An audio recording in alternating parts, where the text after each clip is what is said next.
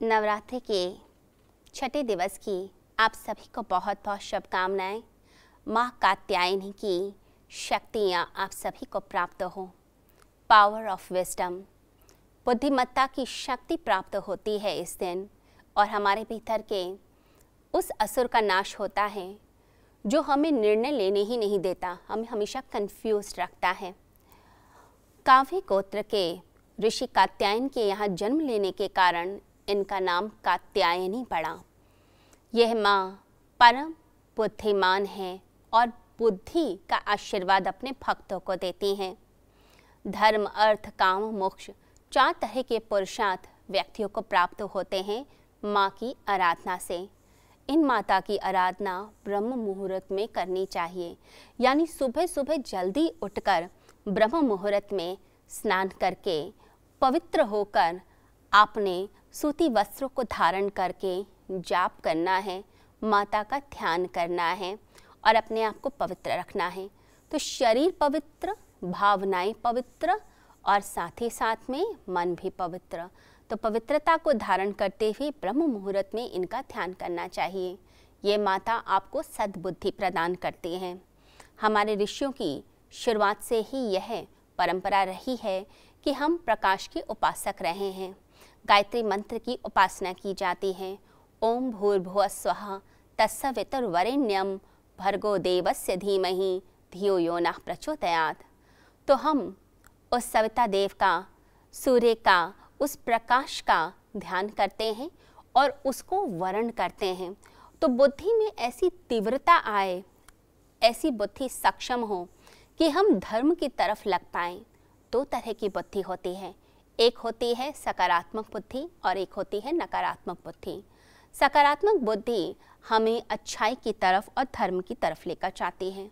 जो नेगेटिव बुद्धि होती है, वो हमें चोरी की तरफ़, क्रोध की तरफ़, ईर्ष्या की तरफ़, दूसरे का कुछ बुरा कर देना, ऐसी चालाकी कर देना कि अपने पास तो धन आ जाए और दूसरे के पास तो कुछ बचे ही ना। तो ये नेगेटिव बुद्धि होती है। तो हम ऐसी बुद्धि का चुनाव करें जो बुद्धि हमेशा हमारा और दूसरे का कल्याण करें। तो हमारे देश की संस्कृति और सभ्यता हमेशा हमें ये सिखाती है कि हमें अपना कल्याण तो करना ही करना है, परंतु जगत का भी कल्याण करना है।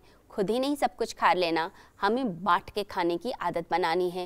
ये जो बांट के खाने की आदत है, यही मानवता की सेवा है और यही सही बुद्धि कहलाती है। यही रितंबरा बुद्धि कहलाती है। तो जो रितंबरा बुद्धि है, जो हाईएस्ट इंटेलेक्ट है, जिसके लिए योगी जन प्रार्थना करते हैं, भगवान की उपासना करते हैं, यह बुद्धि वह है, जिसमें हम अपना भी लोक परलोक सुधारते हैं और दूसरों के लिए भी हम कार्य करते हैं। तो योगी जन इसी तरह की बुद्धि की उपासना करते हैं। गीता में भगवान श्री कृष्ण ने स्थित प्रज्ञ की चर्चा की है। स्थित प्रज्ञ यानी ऐसा व्यक्ति जिसकी बुद्धि तो बहुत तेज है, परंतु वह बुद्धि स्थिर है। वह बुद्धि चंचल नहीं है, वह बुद्धि कुटिल नहीं है, वो सद्बुद्धि है, वो ऐसी बुद्धि है जिससे ज़्यादा से ज़्यादा लोगों का भला होता है। जब एक साइंटिस्ट रिसर्च करता है तो उसकी रिसर्च का परिणाम क्या होता है? उसकी रिसर्च से लोगों का भला होता है। जैसे कोविड के टाइम पे कोविड वैक्सीन बनी तो यह एक पॉजिटिव बुद्धि का नतीजा है, जिसके कारण लोगों का लाभ होता है। तो जो रिसर्च की जाती है उस रिसर्च का लाभ लोगों के कल्याण के लिए हो, ना कि किसी व्यक्ति का बुरा हो जाए। जैसे कई लोग गलत ढंग से चलते हैं, हमने देखा हिरोशिमा नागासाकी के ऊपर अटैक हुए। ये नेगेटिव बुद्धि का नतीजा है, जिससे करोड़ों करोड़ों लोग मरे और साथ ही साथ आगे की पीढ़ियों तक भी उसका असर गया। जब हम कोई बुरा कृत्य करते हैं तो उसका फल भी हमें नेगेटिव मिलता है और जब हम कुछ अच्छा करते हैं तो अच्छा फल मिलता है। तो हमें डिसाइड करना है। कुछ लोग ऐसे होते हैं जो निर्णय कभी ले ही नहीं पाते। वो क्या करते हैं? वो हमेशा दूसरे से पूछते रहते हैं। हर चीज़ में पूछेंगे, मुझे कौन सा करियर लेना चाहिए? मैं कौन सा करियर लूँ? मैं कौन सा बिज़नेस स्टार्ट करूँ? मुझे समझ नहीं आ रहा। आप ही बता दीजिए, मेरे अंदर क्या खासियत ज़्यादा है? मैं कौन सा बिज़नेस कर लूँ? शादी भी करनी हो तो उसके लिए चुनाव भी हो तो फिर दूसरों से पूछते हैं कि मुझे क्या करना चाहिए? कपड़े भी पहनने हो पार्टी में भी जाना हो तो उसके लिए भी दूसरे से पूछ रहे होते हैं कि मैं कौन सी ड्रेस में अच्छा लगूँगा? मुझे कौन सी ड्रेस सूट करती है? कौन सा कलर सूट करता है? तो ये जो हमारे अंदर अनिर्णय की पावर है, जो हमें नीचे गिराती है। उससे हमें ऊपर निकलना है, हमें उसका नाश करना है और अपने भीतर बुद्धिमत्ता का विकास करना है, यानी पावर ऑफ़ विजडम को लेकर आना है। ये जो पावर ऑफ़ विजडम है, ये हमारे अंदर एक तरह का कॉन्फिडेंस लेकर आती है। कुछ लोगों में बिल्कुल कॉन्फिडेंस नहीं होता। थ्योरी में अच्छे होते हैं, लेकिन वाइवा में प्रैक्टिकल में बिल्कुल फेल हो जाते हैं। इसलिए वह टॉपर होके भी जब जॉब के लिए जाते हैं तो जॉब नहीं मिल पाती हैं। कुछ लोग एवरेज होते हैं, लेकिन अपनी बात ठीक से समझा पाते हैं और उनको मिल जाती है, यानी कि कॉन्फिडेंस ज़्यादा होता है। जब हम कॉन्फिडेंस रखते हैं, अपने निर्णय पे अडिग रहते हैं तो सफलता आसानी से मिलती है। ये जो बुद्धिमत्ता की पावर है, इसको हमें अपने अंदर बढ़ाना है। हर चीज़ दूसरे से पूछ के नहीं चलनी। याद रखिए हमारे हर कर्म का असर हमारे भाग्य पे होगा। यानी वो हमारा भाग्य बना रहा है। अगर वो कर्म किसी और व्यक्ति के हिसाब से हम करने लग जाते हैं तो फल तो हमें ही भोगना है। अगर किसी व्यक्ति ने हमें कुछ गलत बता दिया और हम उस गलत तरफ़ चल पड़े, उस गलत दिशा की तरफ़ चल पड़े तो उसकी जो नेगेटिविटी है, वो जो गलत भाग्य बना, उसका फल हम भोगेंगे। तो इसीलिए किसी और व्यक्ति से आप उसके पास ये पावर मत दीजिए कि वो व्यक्ति डिसाइड करे कि आपकी ज़िंदगी में क्या होना चाहिए। हाँ आप राय ले सकते हैं, दूसरे व्यक्ति से चर्चा कर सकते हैं, परंतु निर्णय की ताकत तो आपके पास ही होनी चाहिए। अगर ये ताकत आपके पास है तो आप ज़िंदगी में सफल हो पाएँगे। कहते हैं कि एक व्यक्ति ने तीर्थ यात्रा में जाने से पहले अपने तीन बेटों को कुछ कुछ बीज दिए और कहा कि तीन पोटली दे रहा हूँ और ध्यान से तुम रखना। पहले बेटे को पोटली दी बीजों की, दूसरे को बीजों की पोटली दी और तीसरे को भी पोटली दी।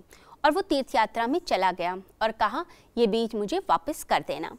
अब पहले बेटे ने तिजोरी में रख दी, दूसरे बेटे ने उसको बेच दिया और तीसरे ने भी कुछ करा।